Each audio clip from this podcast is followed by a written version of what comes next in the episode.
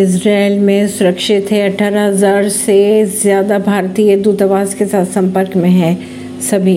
खबरों के अगर माने तो इसराइल में रह रहे और नौकरी कर रहे करीब अठारह हज़ार भारतीय नागरिक सुरक्षित है। खबरों के अनुसार पर्यटकों समेत भारतीय नागरिक जंग के बीच सुरक्षित निकासी को लेकर तेल अवीव स्थित भारतीय दूतावास से अनुरोध कर रहे हैं। गौरतलब बात यह भी है कि शनिवार को इसराइल पर हमास के हमले के बाद दोनों देशों के बीच युद्ध शुरू हुआ था। परवीन सिंह नई दिल्ली से।